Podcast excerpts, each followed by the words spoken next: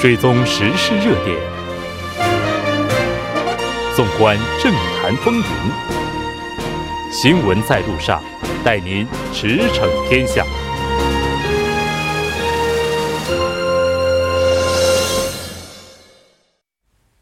了解最新热点焦点，锁定调频一零点三新闻在路上。接下来的半个小时呢，依然是为您带来我们今天的民生特辑，讨论最后一篇外国人劳动者就业许可制度引发的争议。那广告过后马上回来。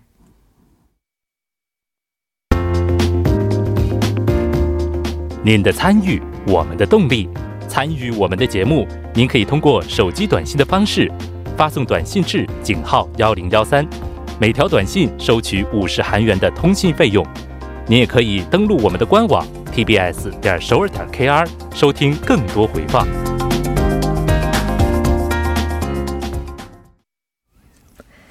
接下来呢，依然是为您带来我们今天台庆二十九周年特辑民生主题讨论。我们邀请到直播间的三位嘉宾，一位是来自建国大学国际通商专业的金旭教授，另外一位呢是韩国外国语大学经营大学院的肖树峰教授。那今天我们请到直播间的另外一位嘉宾呢是高丽大学法学博士、现法务法人地平担任中国法律研究员的张志华博士。那当然，节目也期待您的参与，您可以发送短信到井号幺零幺三。通信费用每条为五十韩元，也可以在 YouTube 上搜索 TBS EFM，在收听 Live Streaming 的同时点击对话窗参与互动。那微信互动的平台呢？您可以在微信公众号公众平台搜索 TBS 互动来和我们进行沟通。最后，您也可以通过 TBS APP 来交流，那发表您的意见。我们刚刚提到了说，现在的话，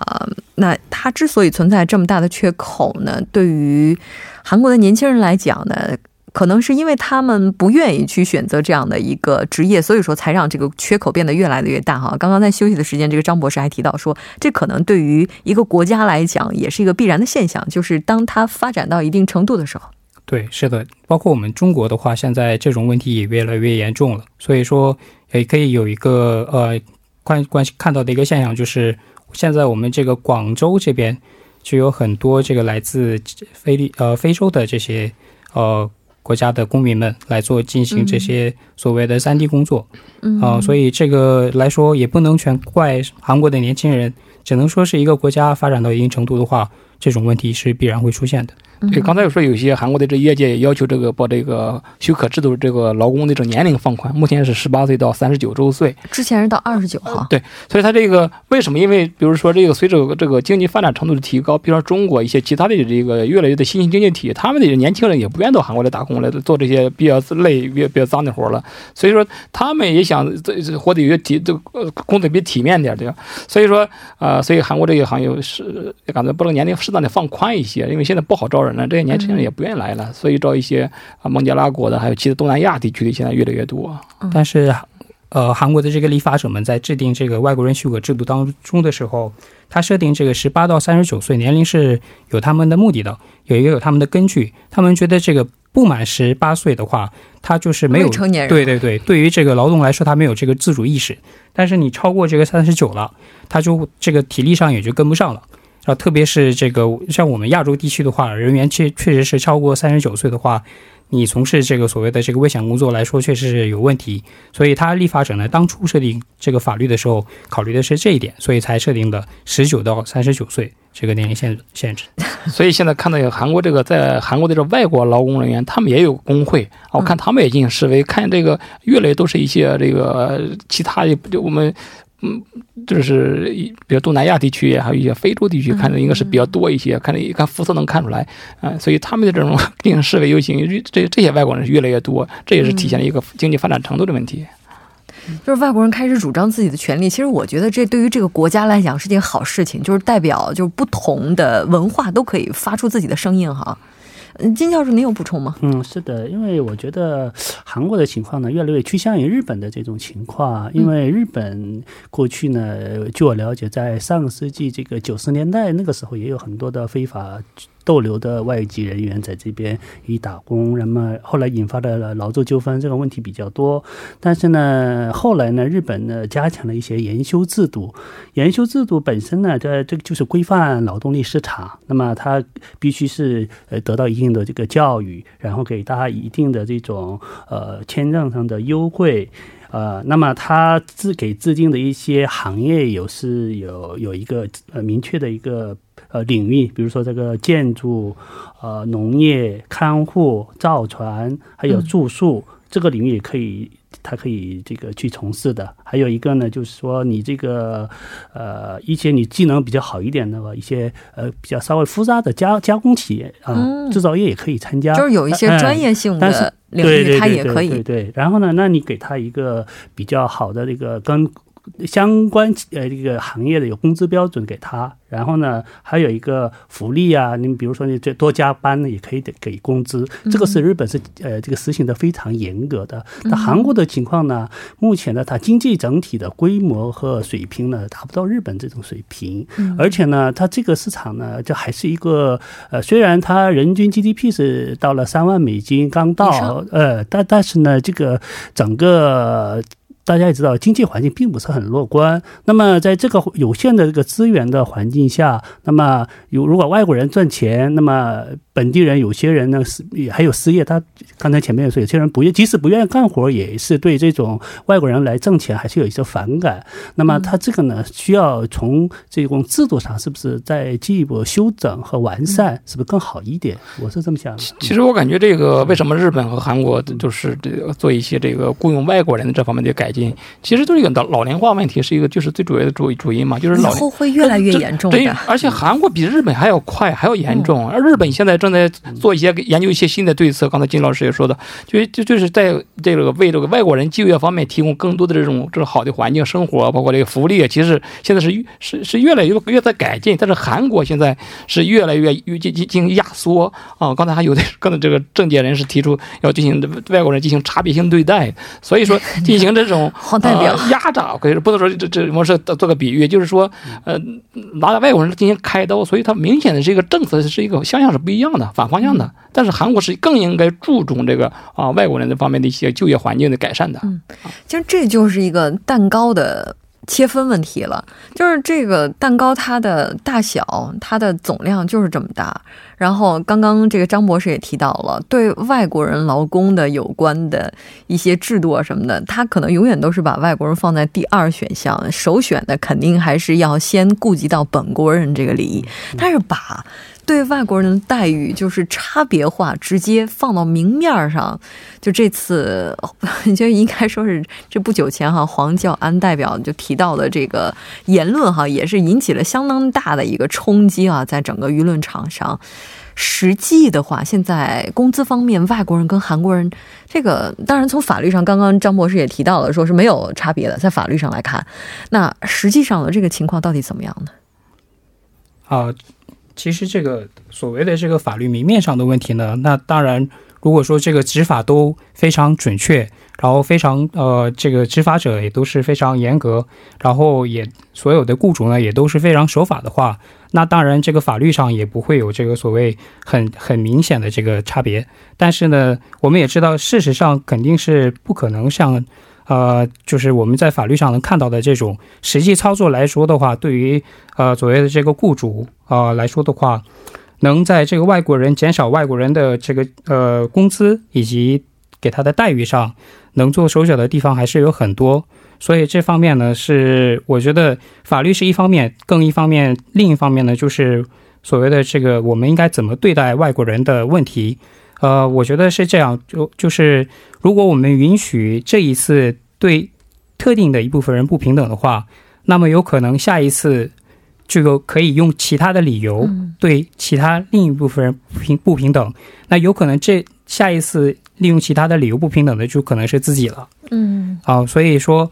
在这个具体的法律上来说，应该怎么弄？比起这个呢，法律制度上如何怎么规定的更好，这个是法律专家需要不停的去探讨的。但另一方面呢，也应该去考虑一下，有没有必要真的去来区分这个所谓的外国人跟这个本国人，在劳动市场上区分这个外国人跟本国人，因为外国人劳动市场上是。对于劳动市场来说，人都是一样的，就是你只要是我付出劳动，然后我得到这个。工资这个是一个劳动市场的基本关系，在这方面它不存在所谓的外国人和本国人的概念。其实外国人、本国人的概念，它只是存在于行政层面、行政管理层面才存在的。有没有必要把这个行政管理层面的东西拉到这个所谓的劳动市场上来进行这种混淆？其实它后背背后面肯定是有更多的这个所谓的政治目的，而不不是说纯粹出于这个符合逻辑性、呃正常的逻辑来出发的。所以这部分需要有理性去思考的话，应该去呃辨别一下。嗯，就是之前的话谈到这个外国人工资和本国人工资，就是它不一样，存在差异的话，这。似乎是一个潜规则，就是大家可能都会知道，这完全百分之百的平等，并不是一件那么容易的事情，特别是在一个就是它的全球化水平不是那么高的地区哈。但如此明明白白的去对它进行差别化的话，这个事情这个冲击本身还是挺大的。外国人在韩国工作的话，那首先其实第一步能来到这个国家，并且合法的去进行工作，他首先就有一个需要的保障，就是签证方面。除了签证方面的限制之外啊，在其他方面的一些不平等，哎，我其实，在问这个问题之前，我还挺想问一问另外一个，就是这可能是比较私人一点啊。当然，各位可以不回答。就是大家在职场当中，就是所体会到的，就是自己作为外国人和韩国人之间的这个工资的差别，就是能体会到这种差别吗？三位都非常的沉默，不方便说我就过了。嗯，这个我觉得有也有有也有有是肯定存在的，但是不能说这个没有。但是这个，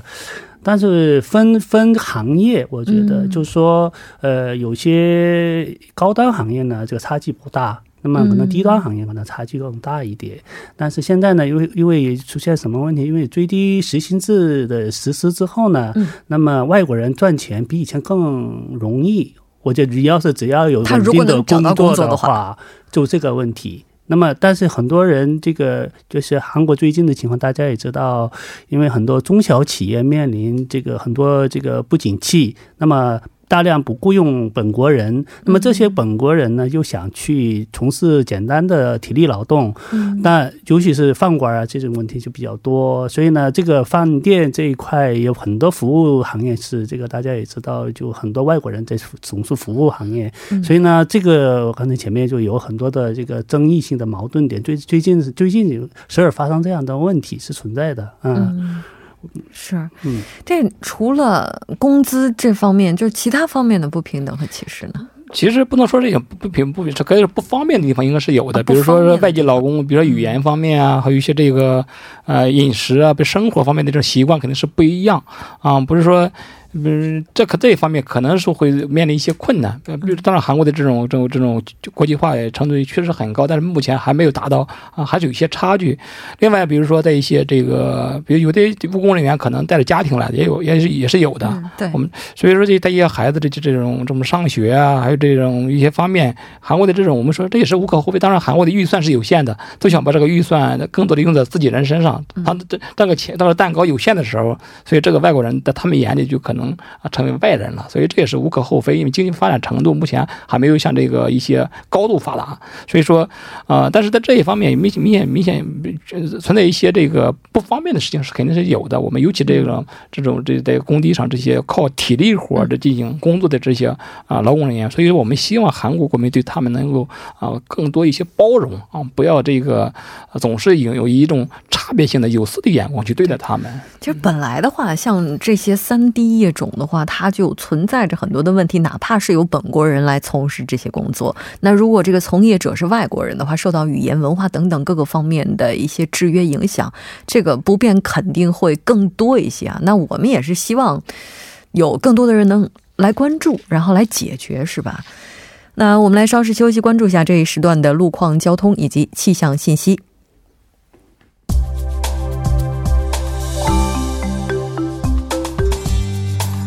晚间七点四十四分，依然受程琛为您带来这一时段的路况和天气播报。我们继续来关注目前时段首尔市的实时路况。第一条消息来自韩泉路光山十字路口至四幺九墓地入口交叉路这一路段，目前呢，在该路段的下行车道上停靠着一辆故障车辆，那相关负责人员正在处理这个故障之中，还望途经的车主们参考相应路段，小心驾驶。好，接下来是在北部干线公路中延高速公路连接口方向，莫洞至岳林高速公路连接口这一路段。那在一个小时之前呢，发生在该路段二车道上的追尾事故，目前还未得到完善的处理。受事故影响，后续路段目前拥堵十分严重，还望途经的车主们保持安全车距，小心驾驶。好，最后我们再来关注一下天气。韩国气象厅预测，受到南部地区的梅雨带影响，周六全国所有地区多云有雨。从明天的凌晨时段开始，西部局部地区和济州岛的降雨呢会率先开启。那本轮的降雨将会在明天的白天时段扩散至全国范围之内。好，我们来看一下城市天气预报：首尔阴转小雨，二十度到二十七度。好的，以上就是今天这一时段的天气与路况信息。周末愉快，我们下周再见。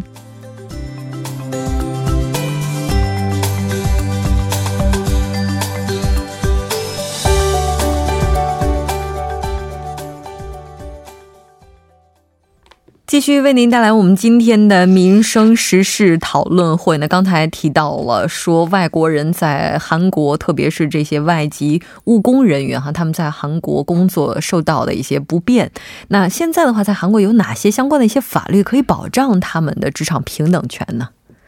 不知道这方面张博士有没有相关的一些调查呢？好，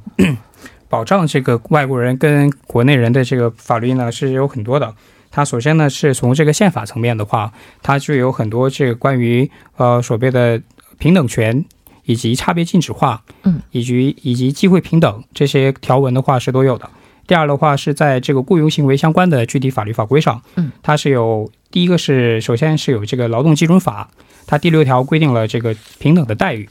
然后然后呢第第二方面呢是劳动组合以及劳动关系调整法，这第九条呢也规定了。禁止差别待遇，嗯，还有在这个雇佣政策基本法里面，也通过这个第七条呢，它保障了说，呃，对就外国人跟国内人的这种就业机会，它是要呃进行平等的保障的。还有这个国家人权委员会法，它里面也是通过第三条以及第四条呢，就说明了，呃，它是比比较总括性的，就是我不分国籍、不分宗教、不分性别的，我们需要这个平等的对待。啊，这么个法律，还有其他个别的这个法案，然后比如说这个呃残疾人保障法，或者说其他法案，也都是适用于所有这个外国人的。所以说，呃，在法律层面上来说的话，其实韩国来说是有很多这个法律来保障这个平等权的，还是比较完善的。对，但是它它也是还是存在一定的问题。嗯，首先这个第一个问题呢，他说，呃，因为呃这个法律层级太多了。然后太散，所以呢，这个法律跟法律之间的这个契合度是存在一定问题的。还有呢，第二点呢，是在这个劳动者权利的这个管理上面，它是分两类的。对于这种临时工的管理呢，它是由这个呃劳动委员会来管理；然后其他的差别对待事项呢，是由这个人权委进行管理。然后呢，最主要的问题呢，所有这些法律上所谓的保障平等、禁止差别，这些是有点太趋向于宣传性的。嗯，我原则性的，我有这些，我有这些话，我禁止或者我保障。但是呢，我如果不保障，或者说我，呃，差别对待了，对他的这个处罚程度呢，是除了，呃，有一定的这个罚款之外，其他的就没有了，也没有这个赔偿，也没有这个其他的这个精神或者物质上的赔偿。在这种情况下，很多法律呢，就是有点宣传意义比较多一些，实际意义就比较少一些了。就是口号喊得非常的响亮。实际操作的时候就一点小了。对，哦，这个金教授，您有补充吗？啊，是是，我我啊，我刚才就简单说了这个这个，一个是我觉得这个是就涉及到什么样的一个，我我是不是法律方面的人生，但是呢，结果从习惯系，叫他们叫惯系官司啊，那么。呃，我们往往是这样子做，比如说你在从国外来的这些员工，那么他有一个对融入当地文化的一个过程。但是我们看到它这个期限只有四年，那么这个四年当中，你能不能融进它的文化，而且又给它一个相关的完全相同的这个平等的这种劳动权，而且呢，给它的福利权，这是实际上是不可能的，因为现在现在的全球这都是这种相情况，不管韩国有，其他国家也有的，因为比如说在其实美国也是，你这个也有很多的这种务工，就比如说从呃有色人种啊，他们去的也很多，那么。那现在据我了解呢，在美国就业当中呢，有像我们东这个，不管是韩国人还有中国人，现在最近就业是非常难的，而且你要那么他要去就业的时候，就感觉就很有差别对待。呃，这个差别是任何国家都可能存在的，并不是韩国这个自己本身就有这样的一个差别。但是呢，这个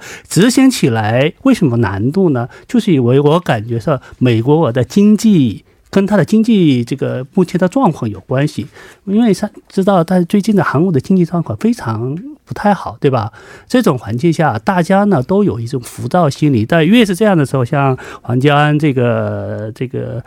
呃这个代表代表也他说的这句话也是很负负很不负责任的，对吧？那么他这个外国人当中呢，既有大家也是所知道的，就是一般性的。简单从简单的体力劳动者也有脑力劳动者。那我们这个数据也很明显，二零一九年的这个数据当中呢，就是说外国人实际上缴纳了这个七千七百亿的这种税，对吧？那么这个税已经是韩国银行有公布了。那么在这种情况下，也就是说，他纳税人分一个是脑体力劳动者，一个是脑力劳动者。那么这个集体是很大的。比如说，我们中国人在这边将近有一百万人，对吧？这个数据跟相当于加拿大的一个这个华人的一个水平，这个是最近几年突然间增加起来的。那么也就意味着韩国这个市场还是有魅力魅力度的，对吧？而且东南亚这些人呢，为什么要到院这边来？你看。那个国家和这个国家的劳动的这个工资水平差距是非常大的，对吧？尤其体力劳动这一块的工资差距是几倍、好几十倍啊，几倍。是不是这样的一个？他冒这么大的风险过来，那么这个过程当中，跟他签合同的时候呢，已经他跟他有讲清楚了，都你的工资肯定是比一般的韩国民众呢低百分之六十、百分之七十。这种条件，你愿不愿意来？那么，即使情况下他愿意来，他签字来，他们这样的人也来了这边，对吧？这种情况也很多。那么，在这种情况下，你在进行对他进行一些人权方面的进一步的一个完全跟韩国人做平等的这种权利，这个是现实当中还是有不一个呃可行可实行性是很很我不是不是很强的，我觉得。但是问题在于是吧？这个。虽然说很难去做到百分之百的公平，但是维权这件事情还是要做的，因为毕竟刚刚张博士无数次的强调，就我们在劳动市场上都是劳动者，只是在行政层面的话，我们是本国人和外国人之分哈。是的，哎，刚刚听张博士讲那个，我在想一个问题哈，就是说如果外国人在韩国就是有一些，比如说在劳动法方面，然后有一些相关的不公平的这些立法的话，是不是可以告他违宪了？可以的呀，这个这个绝对没有问题。宪法裁判所，而且我觉得这个黄黄教案黄教案代表他说的这些话，他本身呢，其实就是，如果说真的严格来说的话，真的可以告他很多这个很多法律上的问题，也都可以跟他跟他掰扯掰扯。因为按他的理论来说的话，哦，这个外国人比国内人交的税少，或者说不交税，所以呢是国，所以不不应该不公平，就是差需要差别待遇。但是如果按这种理论来说的话，那